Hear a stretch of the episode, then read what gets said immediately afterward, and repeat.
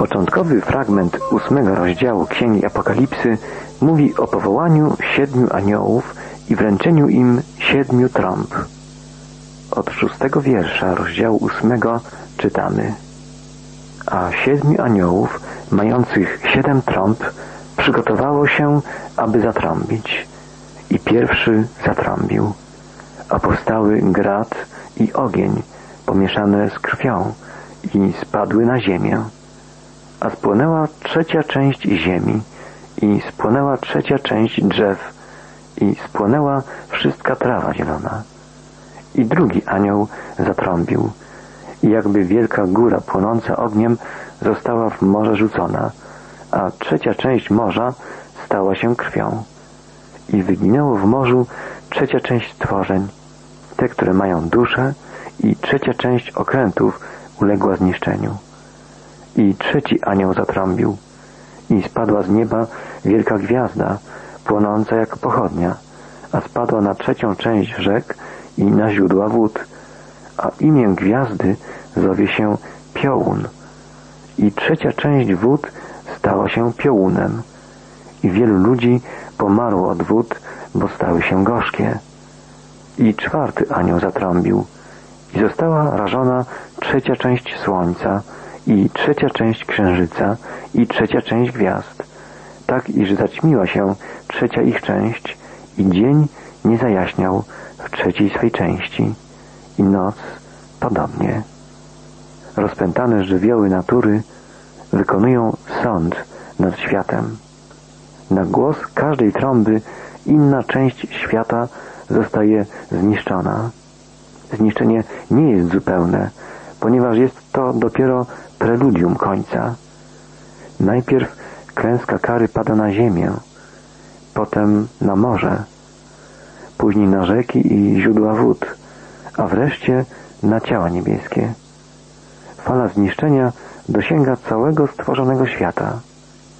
W większości obrazy zostały zaczerpnięte z opisu plag egipskich, które spadły na ten kraj, gdy faraon nie pozwalał Izraelitom na opuszczenie Egiptu. W obrazie Jana grad i ogień przemieszane z krwią spadają na suchy ląd. W Księdze Wyjścia drugiej Mojżeszowej czytamy o gradzie i ogniu, które wyrządziły w Egipcie wielkie szkody. Jan pisze jeszcze o krwi.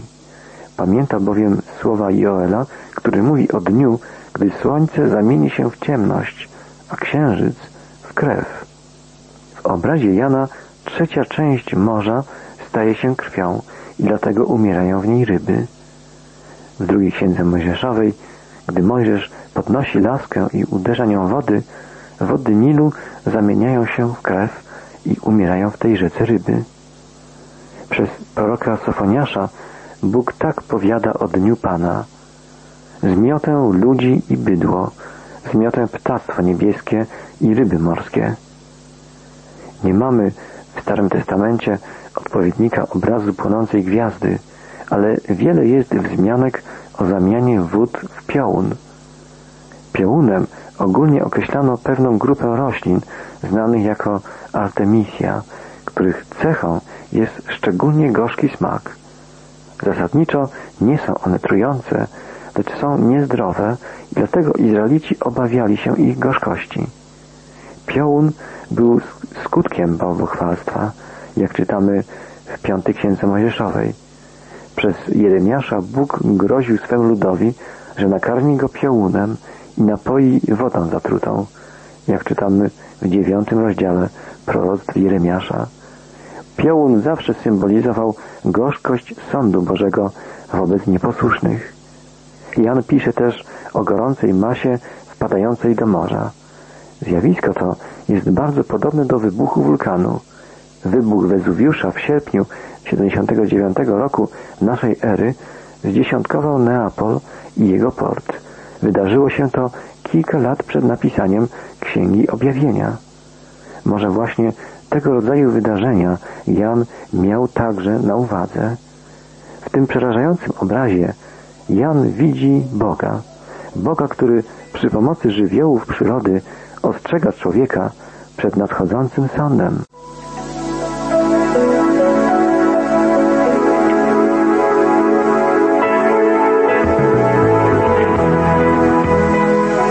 Słuchacie Państwo programu Marka Cieślara Wędrówka przez Biblię. Od poniedziałku do piątku każdego tygodnia studiujemy razem Pismo Święte. Zapraszamy do dyskusji i wspólnej modlitwy z nami. Adres i telefon zostanie podani na końcu programu.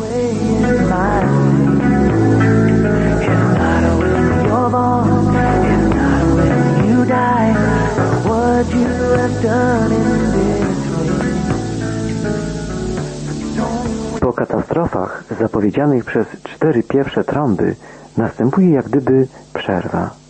W ostatnim wierszu ósmego rozdziału Księgi Apokalipsy czytamy I ujrzałem, a usłyszałem jednego orła lecącego przez środek nieba, mówiącego donośnym głosem Biada, biada, biada mieszkańcom ziemi, wskutek pozostałych głosów trąb trzech aniołów, którzy mają jeszcze trąbić. Trzy straszne nieszczęścia spadną na ziemię, gdy aniołowie zatrąbią na trzech ostatnich trąbach. Na razie jednak następuje krótka przerwa. W czasie tej przerwy Jan widzi orła lecącego przez środek nieba. Wyrażenie środek nieba oznacza zenit, czyli miejsce, gdzie słońce znajduje się w południe, w najwyższym położeniu. Jest to dramatyczny i pełen grozy obraz pustego nieba i samotnego orła lecącego po linii najwyższego górowania słońca i ostrzegającego przed nadchodzącym nieszczęściem. Znowu Jan sięga po znane mu pojęcie. Z takim obrazem spotykamy się w apokryficznej księdze Barucha. Jej autor pragnie przekazać swoją wizję Żydom znajdującym się w niewoli babilońskiej i mówi Zawołałem orła i powiedziałem mu te słowa Najwyższy stworzył cię i dlatego powinieneś latać wyżej od innych ptaków. A teraz leć, nigdzie się nie zatrzymuj, nie siadaj na żadnym gnieździe, nie stawaj na żadnym drzewie, aż przelecisz szerokie wody rzeki Eufrat i dotrzesz do ludzi tam mieszkających i rzucisz im ten list. To słowa Księgi Barucha. Obraz ten jest symbolicznym wyrażeniem prawdy, że Bóg poprzez siły przyrody przekazuje ludziom swoje poselstwo. Znak samotnego orła, lecącego w południe przez środek nieba, jest znakiem ostrzeżenia przed nadchodzącą ostateczną zagładą.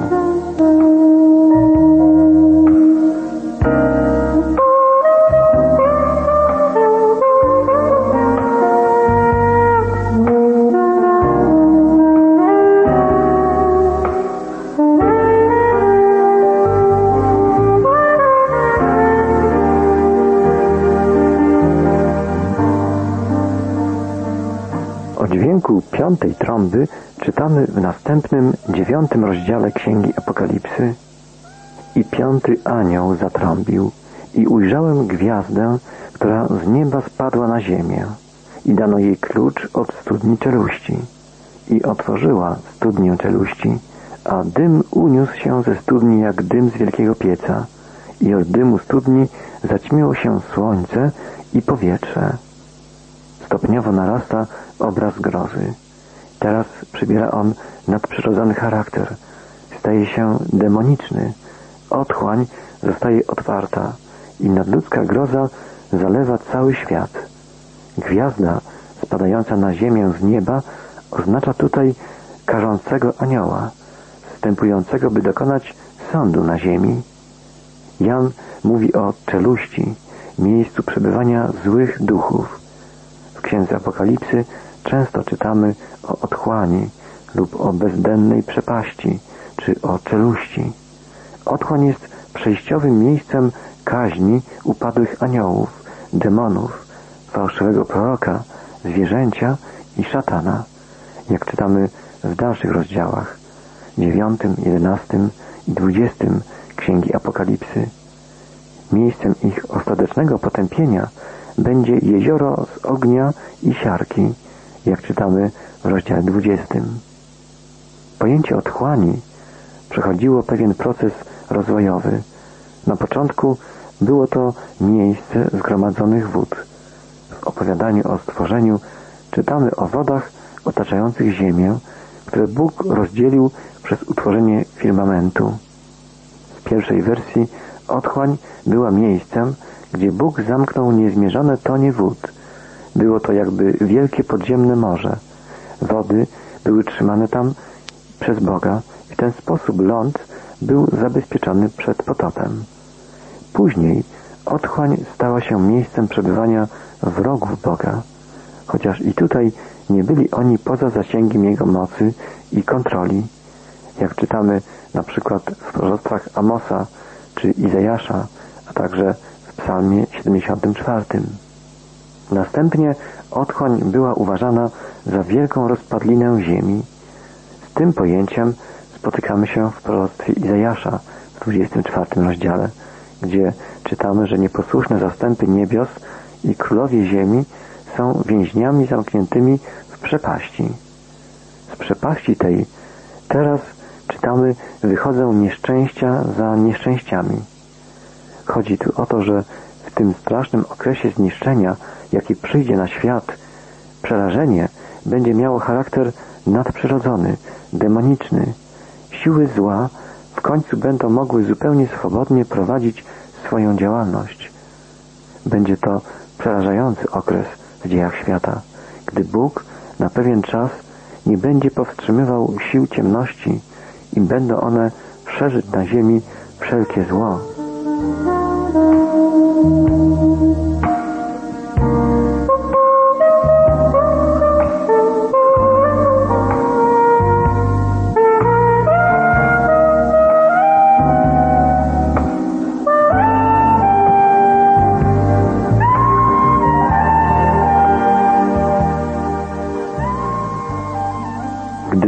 Otwarła się czeluść, wydobył się z niej dym, który przesłonił słońce i zatruł powietrze.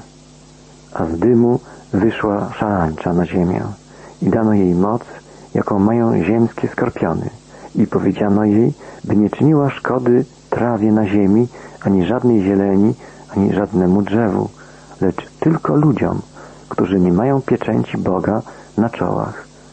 I dano jej nakaz, by ich nie zabijała, lecz aby pięć miesięcy cierpieli katusze. A katusze przez nią zadane są jak zadane przez skorpiona, kiedy ugodzi człowieka. I w owe dni ludzie szukać będą śmierci, ale jej nie znajdą. I będą chcieli umrzeć, ale śmierć od nich ucieknie. A wygląd szarańczy podobny do koni uszykowanych do boju. Na głowach ich jakby wieńce podobne do złota, oblicza ich jakby oblicza ludzi. I miały włosy jakby włosy kobiet, a zęby ich były jakby zęby lwów. I przody tułowi miały jakby pancerze żelazne, a łoskot ich skrzydeł jak łoskot wielokonnych wozów pędzących do boju. Z dymu wydobywającego się z czeluści wyszła fala straszliwej szarańczy. Szarancza ta zadaje ludziom wprost niewiarygodne męki. W całym Starym Testamencie szarańcza zawsze jest symbolem zniszczenia. Najwyraźniej zniszczenie to jest opisane w pierwszych dwóch rozdziałach księgi proroka Joela. Nalot szarańczy dewastował winnicę, zniknęły liście na drzewach, zboża zostały zżarte, pola opustoszały, wszystkie drzewa polne zwiędły i uschły, a stada owiec i bydła przymierały głodem, gdyż na pastwiskach zabrakło zielonej trawy. Tak opisuje plagę szarańczy prorok Joel.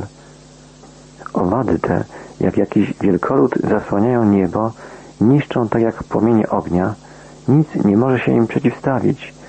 Są one podobne do koni i przelatują jak powozy wojenne. Przy tym towarzyszy im trzask jak podczas pożaru suchej trawy. Wędrują one w szeregach jak żołnierz. Rozłupują skały, wciskają się do domów. Sama ziemia wzdryga się przed nimi. To dalszy obraz wyrysowany przez proroka Joela w okresie Starego Testamentu.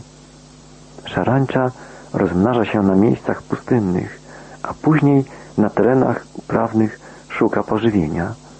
Jej osobniki mogą mieć 5 cm długości, zaś rozpiętość ich skrzydeł sięga ponad 10 cm. Należą do tej samej rodziny, co świerszcz domowy i konik polny. Wędrują jednak chmarami mającymi 30 metrów grubości i do 10 km długości. 30 metrów grubości i do 10 km długości. Gdy pojawi się taka chmara szarańczy, słońce przestaje świecić, jak w czasie zaćmienia. Zapada niemal zupełny zmrok. Spowodowane przez szarańcze zniszczenie przechodzi wszelkie wyobrażenie. Po jej przejściu nie zostaje źdźbło zielonej trawy. Drzewa są zupełnie nagie. Tereny nawiedzone przez szarańcze wyglądają jak popolarze. Zostają zamienione w martwą pustynię. Nic dziwnego, że gdy w roku 1866 chmary szarańczy zaatakowały Algier, pola uprawne zostały tak bardzo zniszczone, że na skutek tego 200 tysięcy ludzi umarło z głodu. Szum miliona skrzydeł szarańczy jest różnie opisywany. Jest on podobny do szumu wody poruszającej koło młyńskie lub do huku wielkiego wodospadu. Gdy miliony tych stworzeń pożerają roślinność, odgłos powodowany ich żuchwami jest podobny do trzasku palących się traw, a odgłos ich marszu przypomina ulewny deszcz padający na daleki las. Wszyscy zwracają uwagę na to, że głowa szarańczy jest jak gdyby miniaturą głowy konia. Szarańcza, jak wojsko, posiada swoich dowódców i nieubłaganie porusza się w zamierzonym kierunku. Starając się ją zatrzymać, ludzie kopali rowy, rozpalali ogniska, a nawet strzelali z dział. Jednak niestety jej kolumny przechodziły górą, wciskały się do domów, wszędzie pozostawiając za sobą zniszczenie i śmierć. Nie ma chyba bardziej destrukcyjnej plagi na świecie niż plaga szarańczy. Szarańcza widziana przez Jana pochodzi z demonicznej otchłani. Różni się od ziemskich owadów i dlatego jeszcze bardziej niezwykły jest skutek jej działania. Jest to symbol działania złych duchów pustoszących ziemię w czasie wielkiego ucisku.